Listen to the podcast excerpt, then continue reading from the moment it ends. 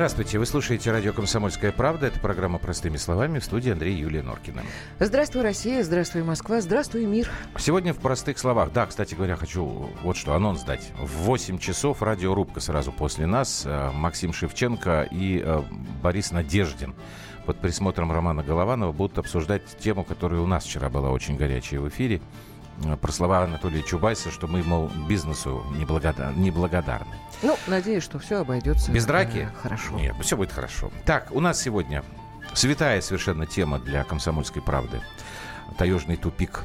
Агафья Лыкова попросила ей помочь. У нее там запасы заканчивались. Ну, и Ну, она как-то очень... уже, 74 конечно. года ей, да, оперативно все это сделали.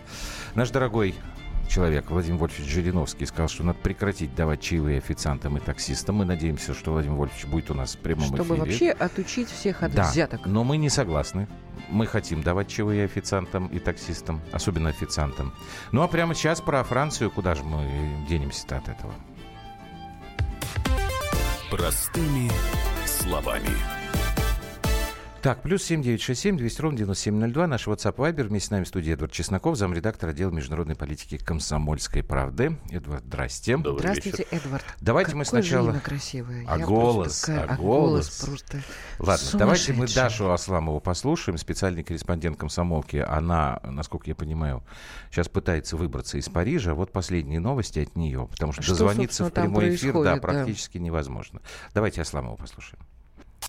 Во Франции Макрон вчера в своей речи ввел чрезвычайное экономическое социальное положение. Это все еще не военное положение, но попахивает им. Макрон рассчитывает, что к Рождеству люди успокоятся и не будет бунтов, э, всем заниматься праздниками, дети и так далее. Ситуация куда сложнее, чем он думает, потому что восстали люди, которые в десятилетиями были отключены от реальной жизни, от реальной политической жизни. Это крестьяне, фермеры, рабочий класс, владельцы маленьких магазинов из деревень, маленьких городков. Это реальная Франция, настоящая белая Франция, которая восстала и вовсе не имеет никаких лидеров, как у нас доверчиво думают, что якобы за этим стоят какие-то силы. Это люди, которые готовили подарки к Рождеству и вдруг обложили множество новых налогов. Это люди, чьи налоги кормят мигрантов. Это люди, которые устали абсолютно от того, что их забыли на десятилетия. Это те люди, которые когда-то жили в больших городах, им пришлось бежать вначале в пригороды, потому что цены были высоки. А пригороды захватили мигранты, им пришлось бежать оттуда. И они поселились уже в той провинциальной Франции, о которой забыли все. И они подчеркивают, они называют себя движение галлов, они называют себя «мы гальское движение», даже надевают шлемы с рогами, типичные для мультиков, которые вы видели, для фильмов, которые мы видели. Поэтому для них любые политики – это предатели, они больше им не верят. Мне очень жалко этих людей, потому что это реально стихийный протест, который был подавлен на моих глазах в субботу очень жестоко, с помощью резиновых пуль, огромных резиновых пуль. Я таких даже не видела в Израиле. Я дважды попала под атаки слезоточивого газа. Я видела, как люди поднимают руки вверх и их избивают палками. Это было ночью. Я не могла добраться до отеля на Шанзелезе, где людей избивали просто палками ночью на моих глазах. Эти люди никогда не поверят политикам. Это, скажем, классовая борьба, которую мы учили в школе совершенно забыли. Мы думали, что ее больше не существует, а она есть. Европа проснулась, вот как мне показалось на самом деле. Ну что, сегодня Макрон сделал заявление, Вчера. оно вчера, 10 минут оно вчера. Мгм. э, 12 длилось, минут 12 продолжалась даже, речь. да? А, в чем там дело, собственно говоря, Эдвард? Я сегодня весь я, день переводил понимаю, его вот речь. Так. Чрезвычайное экономическое положение – это вообще юридически ничтожная вещь. Не бывает. Абсолютно, да. Вот так что же он там... Это такая французская национальная традиция. В январе 2016 года президент Алланд, э, который запомнился только тем, что пробил исторический минимум рейтинга одобрения среди всех французских президентов в 20 веке, он ввел ровно то же самое. И теми же самыми терминами это Он характеризовал. там, по-моему, с безработицей да, хотел бороться. и выделил 2 миллиарда евро там на борьбу с безработицей, и как-то вот все тоже там писали газеты, о, там чрезвычайное положение ввел президент, но как-то все это сошло на нет, и вот, ну, знаете, конечно, хочется быть оптимистом, но если посмотреть на опыт всего лишь двух, двухлетней давности, ну, двух с половиной летней, Мгм. То как-то вот э, оптимистам и расхочется быть. А вот это вот чрезвычайное положение по-макроновски, оно что означает? Что у них меняется? Оно означает очень просто. На, на 100 евро поднимут минимальную зарплату. Почему-то все об этом написали. Не написали, а сколько она была и сколько будет. По французским законам у них 35-часовая рабочая неделя. При том, что даже в Германии там 39,5 часов. То есть на европейском континенте французы работают меньше всего по закону. Uh-huh и при этом достаточно большие зарплаты. То есть это вопрос об эффективности экономики. Так вот, 1498 э, евро составляла минимальная зарплата сейчас – она будет плюс 100, ну, соответственно, угу. 1598. Угу. Самое смешное, что экономисты и оппозиционные депутаты Макрона сразу же поймали на лжи. Они сказали, ну, э, дорогой Мануэль, но ведь э, эти повышения были запланированы на 2019 год. Просто в начале года там на 50 евро, в конце года там еще на 20 евро. Но, в принципе, ничего сверхъестественного он и сделал, и, по сути, это повышение все равно бы состоялось. Угу. Вот. Да, я просто хотела бы обозначить, только сегодня увидела вот эти вот э, цифры. Значит, на 100 евро не облагать налогами 13-ю зарплату, насколько я поняла, да? Мне кажется, это, Однако, это разовая история. Это не спасает Накануне положение. Нового года, да. кстати, очень важно. 13 Смотрите, зарплата без налогов. это понятно, но не спасает положение, поскольку, я вот эту информацию адресую к нашим радиослушателям, французы помимо налогов должны выплачивать медицинскую страховку, оплачивать жилье, цены на которое которые достигают тысячи евро. Ну, аренду в смысле. Аренда, Аренда. Да, да. Но ну, поскольку Но там вот купить то, что... квартиру, это вообще дорогая история. Вся Европа живет на съемном или жилье, на, на самом деле, или ипотека. Да, цены существенно выросли во Франции буквально за последние полтора года. Почему? Ну, потому что они везде выросли. Это что? Это общий мировой кризис? Ну, тут, э, тут все просто. Европа требует денег. Макрона называют э, националистом, но не французским, а европейским. У него достаточно серьезные геополитические амбиции. Он э, желает создать европейскую армию Э, которой, кстати, нет сейчас, mm-hmm. европейские спецслужбы, э, все эти вещи требуют денег. Более того, почему растут цены? Потому что растут расходы. Например, Франция одна из лидеров по приему мигрантов подоспела статистика сегодня об уровне антисемитизма в странах Европы, но вы удивитесь, первое три места – это Бельгия, Германия и с огромным отрывом это Франция. Ну, я именно, не удивлюсь, потому, потому что, что там огромное Франция, количество... Да, еще 2005 года, по-моему, уже поехали в, э, это французские правда. евреи. И ну, вот я к чему про да. мигрантов, почему-то можно закончить. Угу. И, но им же тратятся огромные деньги на пособие. Да. Откуда тратятся эти деньги? Ну, приходится урезать э, социальные выплаты другие э, тем же коренным французам, повышать налоги. Ну, что в итоге? Угу. В итоге люди просто выходят ну, на и улицу. тут я так понимаю, понимаю, вот э, у тебя и у Даши вот как раз в этом материале, который Юля цитировал, вы его можете на сайте найти. Тут вещь, которая связана с как раз миграционной историей, это то, как вела себя полиция.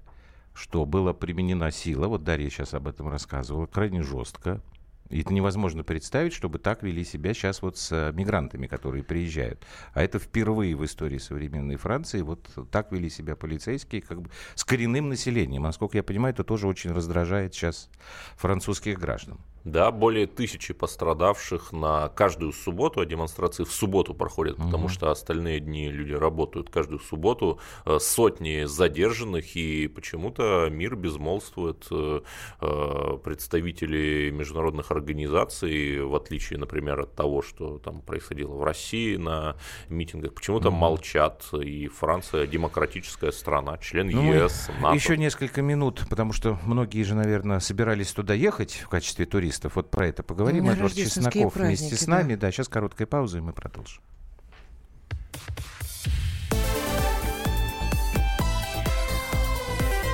Простыми словами. Будьте всегда в курсе событий. Установите на свой смартфон приложение «Радио Комсомольская правда». Слушайте в любой точке мира. Актуальные новости, эксклюзивные интервью, профессиональные комментарии. Доступны версии для iOS и Android. «Радио Комсомольская правда». В вашем мобильном.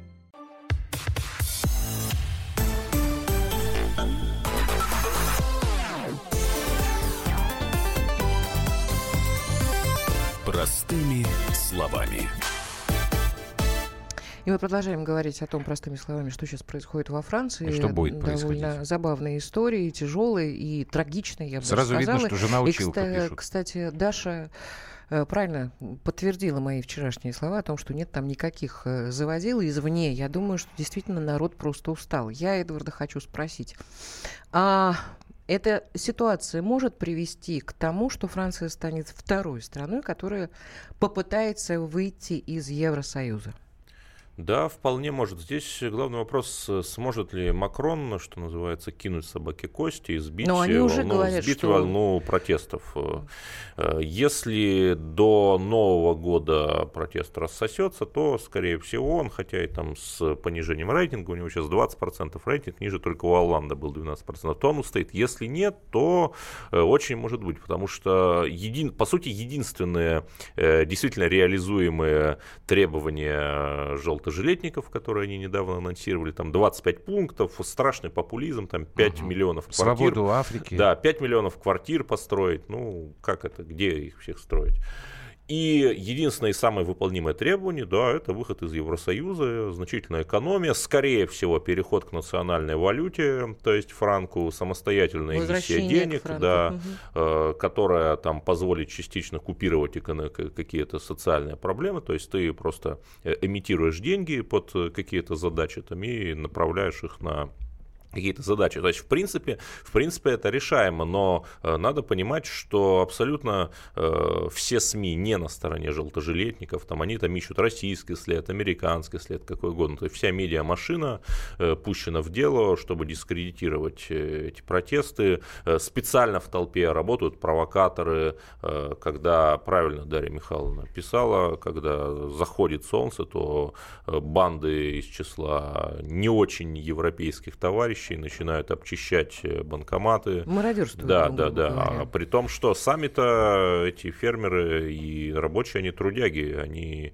ничего, они не грабят, они только занимают улицы, но никаких погромов они не устраивают.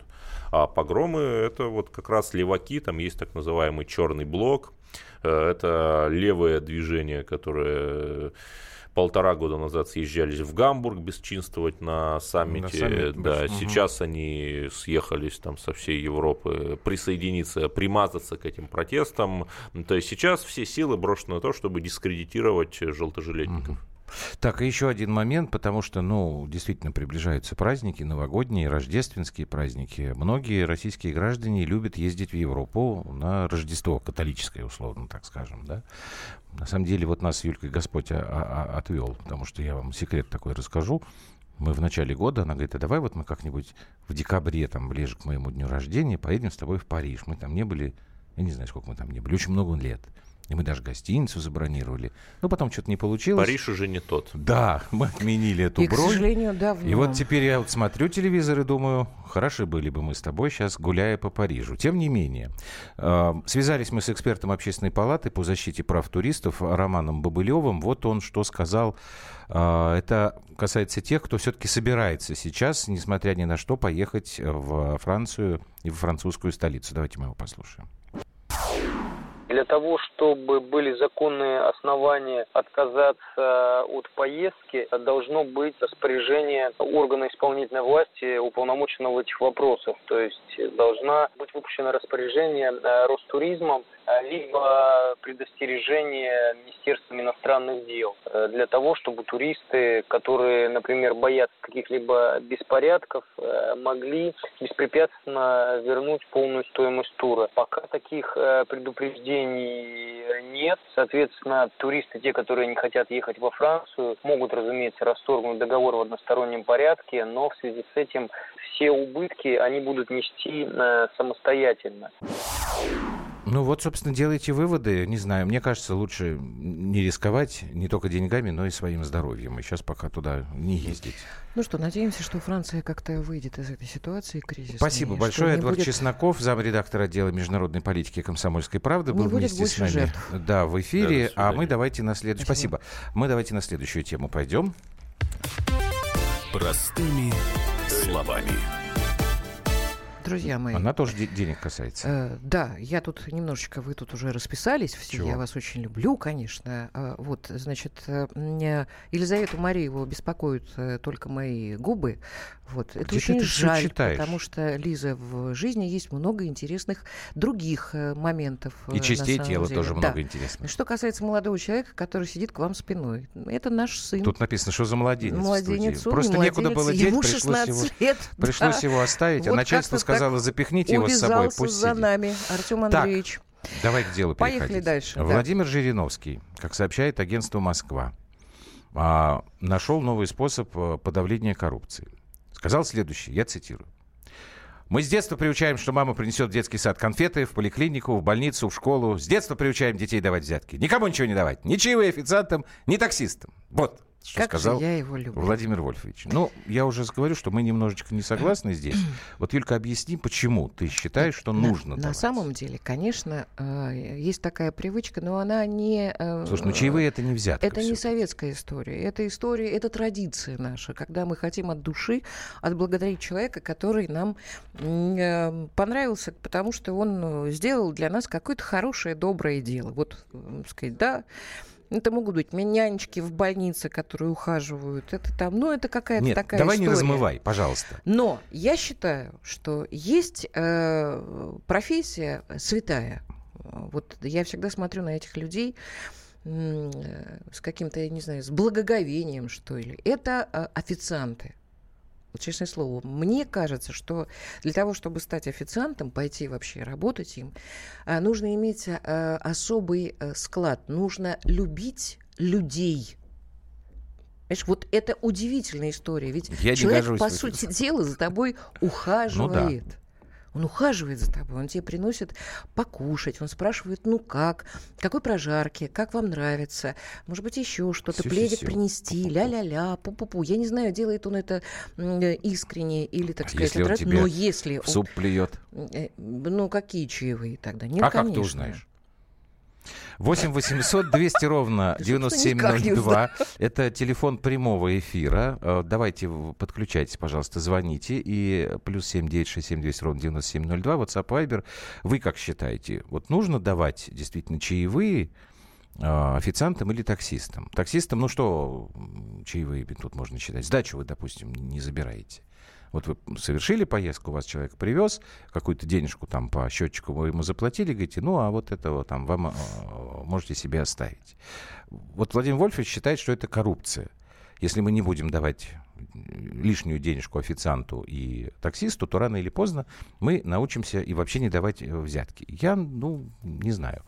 А, так, Дэйв пишет, что мы уже получили поколение врачей, для которых презент это уже необходимая норма. Дэйв, но мы и в советские времена, насколько я помню, ну, я помню, мама моя, там флакончики духов, там, э, там Марья Ивановна, Но это было которая после. там, это понимаешь? после. Неправда. Нет, Это после. Неправда, до- это было в советские времена, Да абсолютно нет. еще до. После того, как врач тебе какую-то услугу Конечно, оказал. Ты конечно, меня не понимаешь. конечно, Это ж не до. Вы вот я вам Безусловно. подарочек денежку дам, а вы мне это сделаете. Нет, а это вид благодарности. Есть у нас уже звонок. Краснодар Андрей, здравствуйте. Здравствуйте. Здравствуйте, Во- Андрюш. Вообще культурная традиция, Ну вот мне тоже в так кажется. зависимости от того, от места. У нас принято врачей благодарить. Это И правда. было это совсем давно. И даже еще, не знаю, этот фейк или не фейк, это авторство Ио- Иосифа Виссарионовича Это что вы имеете даже в виду? принадлежит, когда говорит, хороший врач прокормит себя сам. Не знаю, насколько это правда, но Не, есть не это. слышал такого. Так, Правда ну, ну. такая была. Но если Когда продолжить говорили- дальше, Андрюш, то на самом деле любой профессионал в своем деле, он себя прокормит.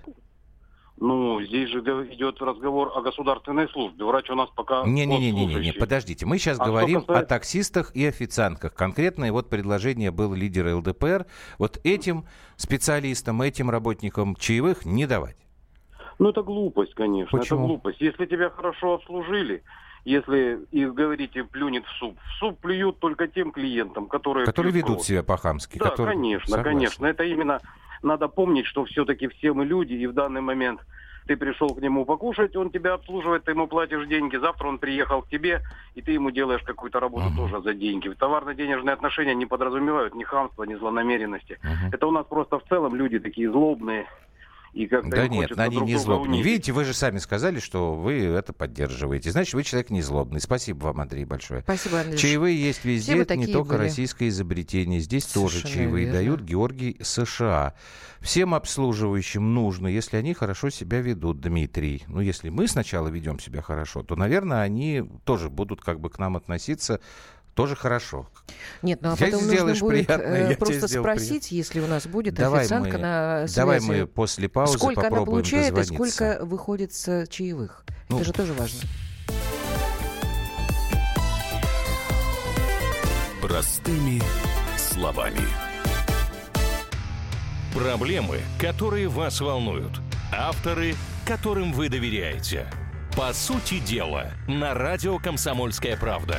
Николай Стариков. По вторникам с 7 вечера по московскому времени.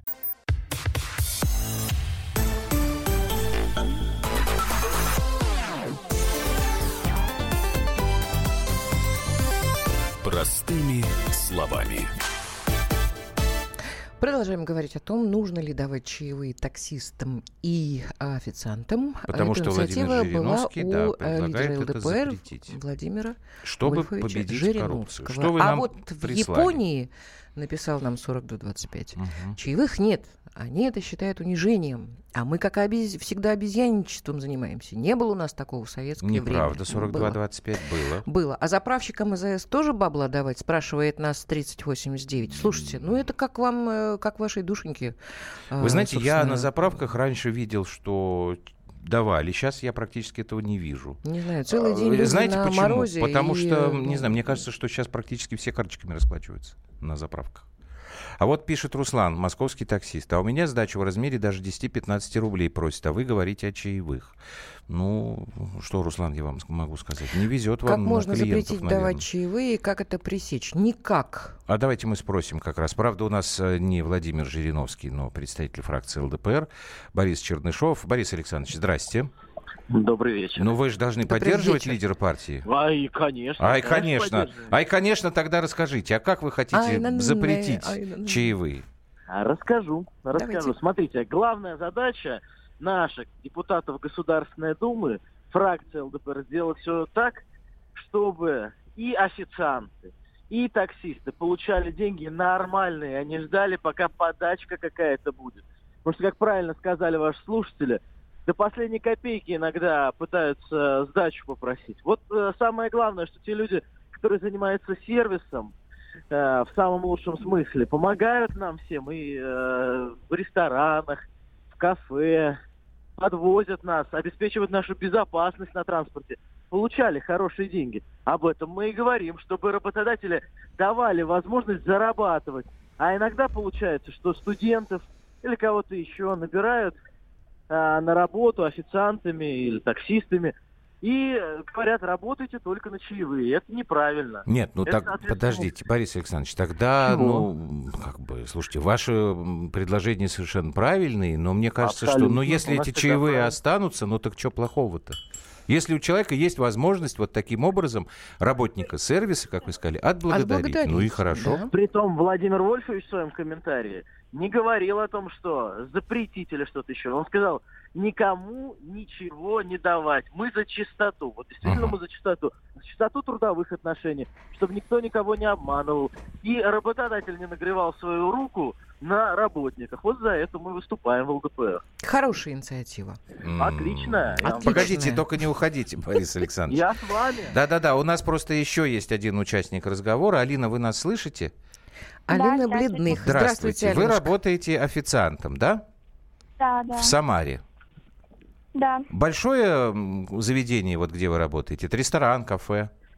А, Это кафе, Мгм. оно на окраинах города. Заведение небольшое. Мгм. Я студентка, и ну, приходится да, подрабатывать официантом, и чаевые – это основной мой доход, потому что зарплаты у нас совсем маленькие, Алинушка, а Вот, сколько, понятно. если не секрет? Пять тысяч у нас Мгм. зарплата. Так, а если э, приходят люди э, э, не жлобы, а те, которые вот эти 10% от стоимости заказа, насколько я понимаю, 10%, да, Э, принято же давать? Нет такой нормы. Каждый Ну, дает. у нас- Это норма у нас этики, это норма этики. Сейчас, Борис были- Александрович, Нормы подождите, подождите, этики, не, да. не сбивайте Да, нам человека. Слушаем У вас. нас нет такого, чтобы были какие-то проценты, просто каждый оставляет, ну, как, как ему угодно. Сколько может? Да, да, могут оставить мелочь, там, 20-30 рублей, могут оставить 100 рублей. Иногда, там, если прям, ну, хорошо очень понравилось обслуживание людям, или приходят большие компании, там, день рождения справляют или еще что-то не банкетное, то оставляют один раз, мне оставили вот 500 Ага. рублей. А когда именно заказывают банкет, то да, от банкета идет процент цент. Существенная прибавка к зарплате получается. Ну, основной доход, она сказала. Ну, если 5 тысяч зарплата, вот примерно так. Ну, если считать работу именно в графике, так как я работаю сейчас не в графике, а вот, ну, допустим, летом в графике, если выходить, то Мгм. с чаевыми, с хорошими чаевыми, получается тысяч пятнадцать, наверное. Ну, вместе это плюс зарплата. Мгм. Борис Понятно. Александрович, у меня тогда Да, к вам да. сейчас вопрос. А вот это, э, что это за зарплата такая, 5 тысяч? Это абсолютно, вот, вот здесь вот и наше предложение тут Так. супер актуально.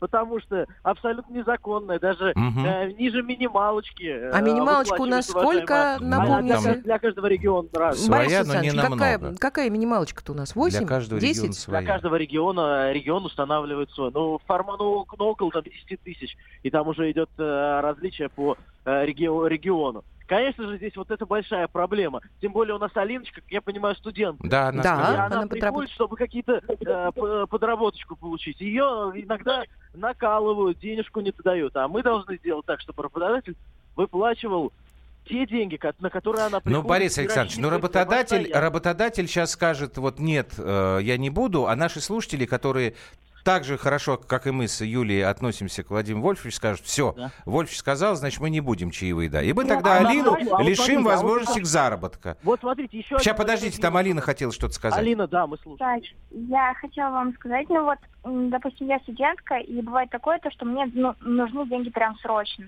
Так. Там у меня есть также младший брат, я, может, хочу что-нибудь ему подарить на какой-то праздник, и вот ждать зарплату, это будет очень так долго, и, ну, как можно не все успеть, как говорится, я не знаю. Просто официанты, это работа, она, конечно, тяжелая, но тут там быстрые деньги. Да. То есть вот если мне срочно нужно будет, там, допустим, тысячу, я ее за два дня, я точно знаю, что мне за два дня точно будет тысяча. Прямо на руках, и это будут именно мои деньги. Мгм, Вот. И это очень удобно, особенно для студентов.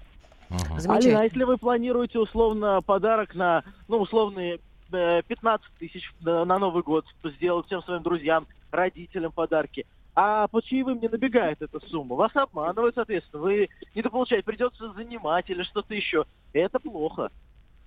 Ну, Но не она виновата в безусловно- этом. Это, безусловно, Не, она не виновата. Мгм. Не, Андрей, она, она молодец. Алина молодец. Да, Алин, пожалуйста, говорите. Это, конечно, безусловно, плохо, и было бы очень хорошо, если бы заработную плату официантам повысили, потому что это на самом деле нелегкий труд, и это Да. работа на ногах, и это нужна очень большая стрессоустойчивость. Но чаевые, я считаю, тоже приятный бонус, который, ну, ну дол- должен остаться, на мой взгляд. Мгм.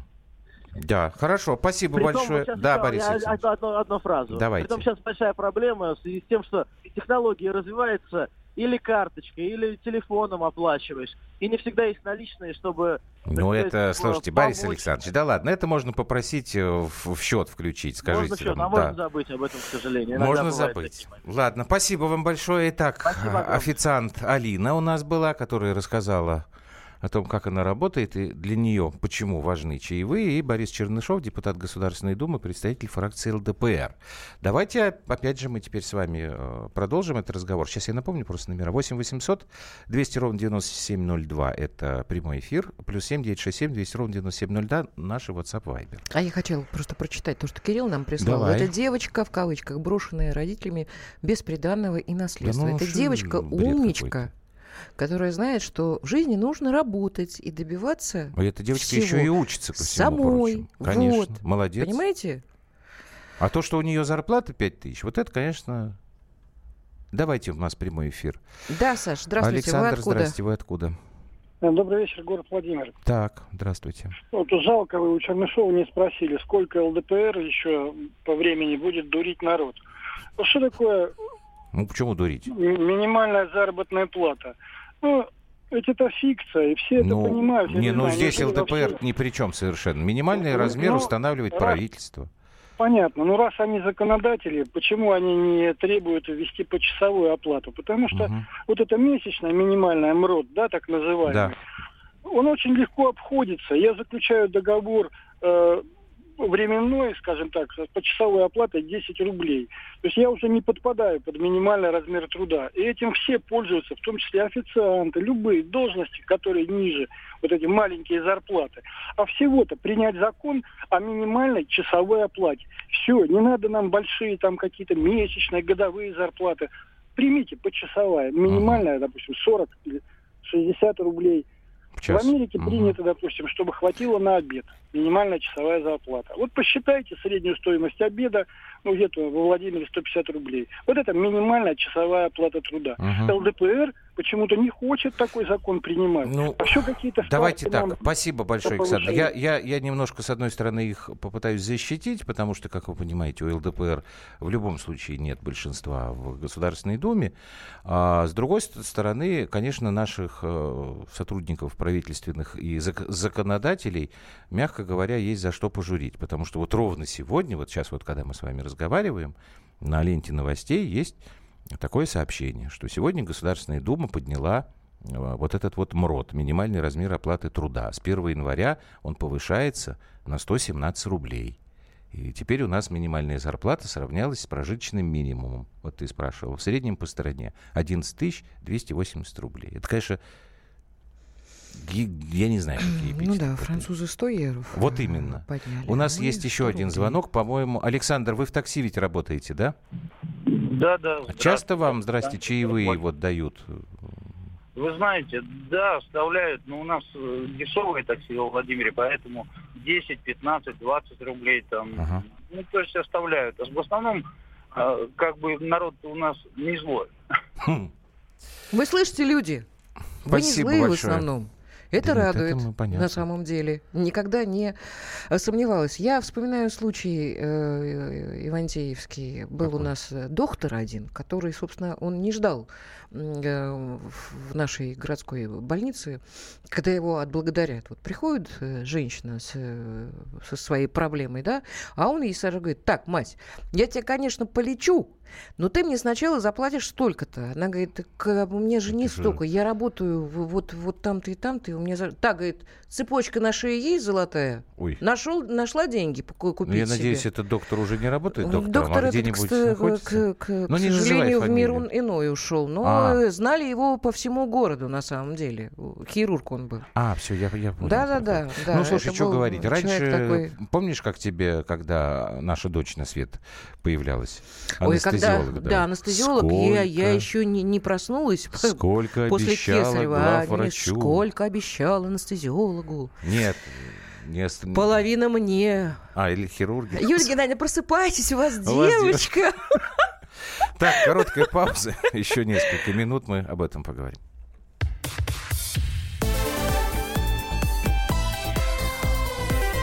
Простыми словами. Садомиты, извращенцы, моральные уроды. Они повсюду. Но у нас есть он, Виталий Милонов. Потаскушки и либеральные сетевые хомячки. Закончилось ваше время, наступает наше время, наступает программа «Депутатская прикосновенность». Будет жарко, а возможно и больно. Программа «Депутатская прикосновенность» с Виталием Милоновым. Каждый вторник с 9 вечера по Москве.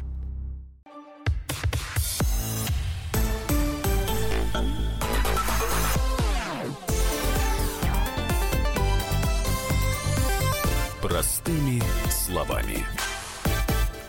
8 800 200 ровно 9702. Еще Вот так тема минут про вроде несерьезная про чаевые выросла, конечно, в Хорошая тема. экономический вопрос.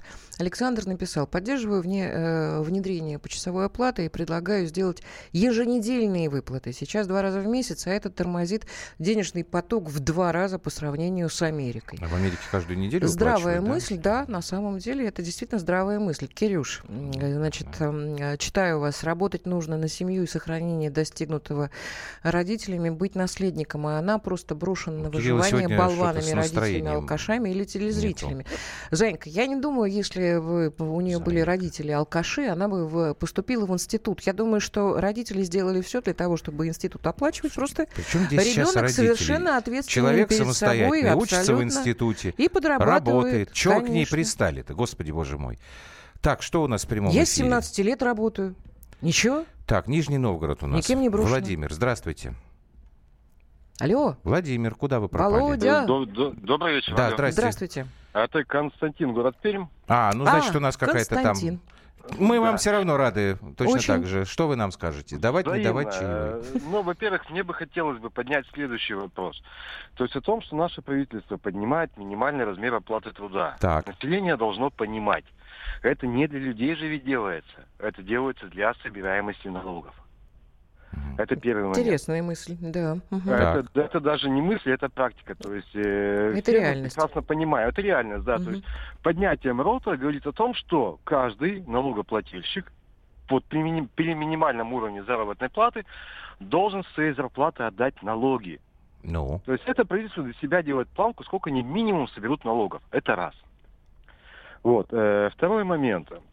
У нас э, очень много, по крайней мере, я скажу вот за Пермский край, за наш, мгм. за моих, допустим, работников, у нас многие не понимают э, о том, что я как работодатель плачу за них практически 47% Мгм. налогов. Да, это у нас есть действительно есть- не, да, не есть- очень в сознании а, откладывается. А вы для них понимают. кровопийца, я так понимаю. Я для них кровопийца, да. Они говорят, вот почему, почему? Вот мы хотим зарабатывать там 40-50 тысяч рублей. Я говорю, ребята, вопросов нету, я вам показываю. То есть вы реально заработали 50 тысяч рублей, Ага. но на руки вы получили немножко меньше. А Ну, меньше вы получили ровно на 47%. Они говорят, а почему так? Я говорю, потому что я заплатил пенсионный фонд за вас, так как я работодатель, я являюсь налогоплательщиком за работников за своих. Я он- заплатил соцстрах, медстрах и так далее и тому подобное. То есть набежал я пол вашей зарплаты отдал государю батюшке. А знаете, Костя, как можно выйти из этой ситуации? Каждому работнику сказать, милый мой, вот ты платишь налоги сам. Мы пробовали этот момент. Ну и? Налоговая инспекция, мы попытались вывести часть работников, вывести, да, э, на договор ГПХ так называемый. Мгм. Вот, чтобы работник сам платил налоги. Мы и таких, чё меня, получилось? э, Нам сразу же с налоговой сказали, ай-яй-яй, ребят, они у вас трудятся, потому что люди-то не идут в налоговую платить налоги. Ах, вот оно что.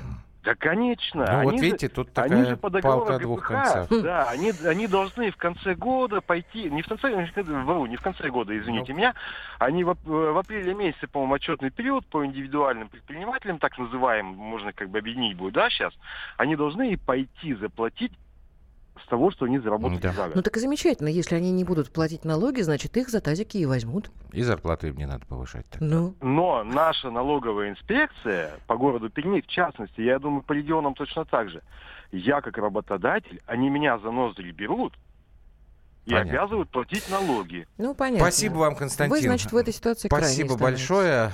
Ну, надо будет потом еще поговорить. Правильно ты говоришь. Вроде как смешная тема была по задумке, а получился Ну, не серьезный смешная, не разговор. серьезная она. Нет, серьезная. Любая всего. экономическая тема серьезная. Так, и еще Знаешь- нам надо успеть обязательно кое о чем рассказать.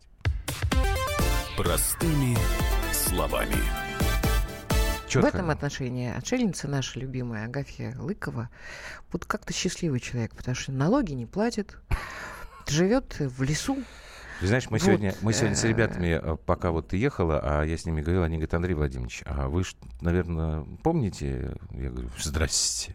Они говорят, а вы Конечно. таежный тупик читали? Я говорю, здрасте. Слушай, мне кажется, мы таежный та- тупик даже в школе проходили, когда Василий Песков вот все это Да. написал. Я вот сейчас вот А справочку какой посмотрел. В журналист 70 был. в 78 году нашли вот эту семью Лыковых. Через 10 лет а, они остались вдвоем. Вот Карп, Говорили, отец, что да, бациллу и- там занесли с Ну, там что-то земли. такое. там, да, в в общем, 88 году Карп э, Лыков умер. И вот Агафья, она вот одна, 30 лет уже. Ну, вот сейчас вот вместе с ней живет вот этот вот помощник у нее. Она послушник, Послушник, на самом да, деле. Георгий. Она же старовер. Так что там получилось? В общем, позвонила она, а, говорит, что запасы кончаются. Сначала немножко все запаниковали, но потом поняли, что речь идет не о том, что у нее продуктов не хватает. Не хватало там, потому что у нее есть козы, у нее такое хозяйство. Там вот таких вот вещей не хватало.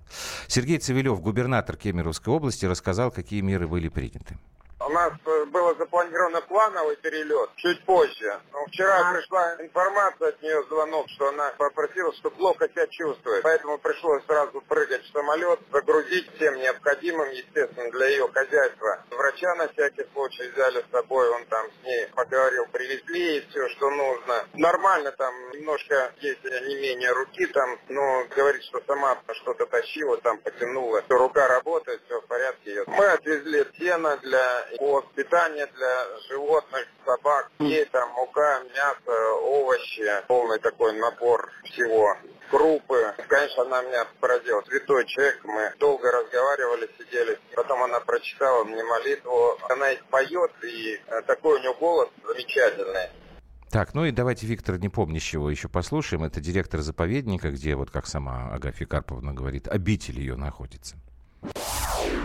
Что касается сложившейся ситуации, я несколько сомневаюсь, что там нет продуктов, потому что продуктов любые гости, которые приезжают к ней, они все везут продукты, везут продукты в большом количестве. Она физически их не съест еще, я думаю, года два. Это первое. Второе. Возможно, вопрос там возник по сену или еще, но это традиционный вопрос, который возникает обычно в середине зимы, к началу весны. Борт сегодня слетает с Таштагола, будем иметь более ясную ситуацию. Держит она связь с нами, непосредственно мы контактируем со Старообрядческой церковью, с ее духовником. И комсомолка не бросает. Правильно у нас радиослушатель сказал. А люди у нас в основном добрые и отзывчивые. Вот. Правильно. Мы с вами расстаемся до завтра. В конце мы вернемся к парижской теме. Мы решили сегодня поставить вам песенку, которая рассказывает о Париже таким, каким мы его помним. Или не помним. Ну, по крайней мере, представляем. Правильно, да? О котором мечтаем. Да. И в Монтан в эфире «Комсомольской Берегите правды». друг друга. До свидания. Счастливо. Oh, je voudrais tant que tu te souviennes des jours heureux où nous étions amis. En ce temps-là, la vie était plus belle et le soleil plus brûlant qu'aujourd'hui. Les feuilles mortes se ramassent à la pelle. Tu vois, je n'ai pas oublié. Les feuilles mortes se ramassent à la pelle les souvenirs et les regrets aussi. Et le vent du nord les emporte dans la nuit froide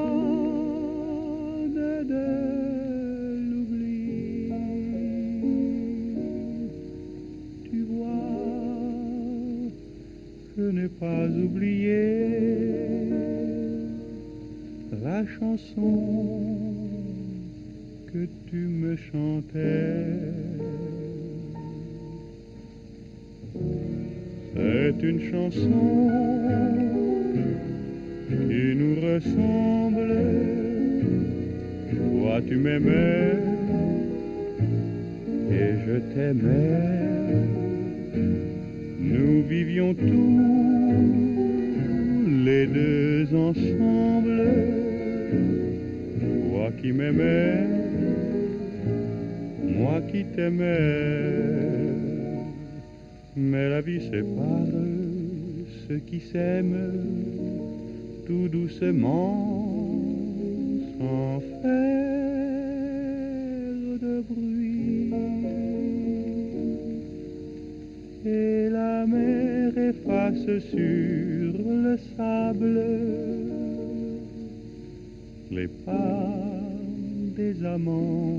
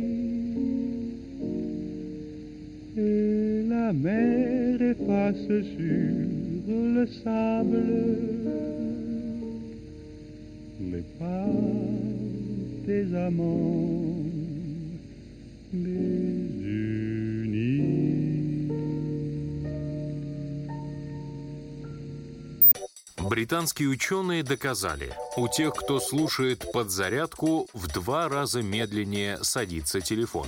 Утреннее шоу «Подзарядка» с Вероникой Борисенковой и Сергеем Красновым слушайте по будням с 7 до 11 утра по московскому времени.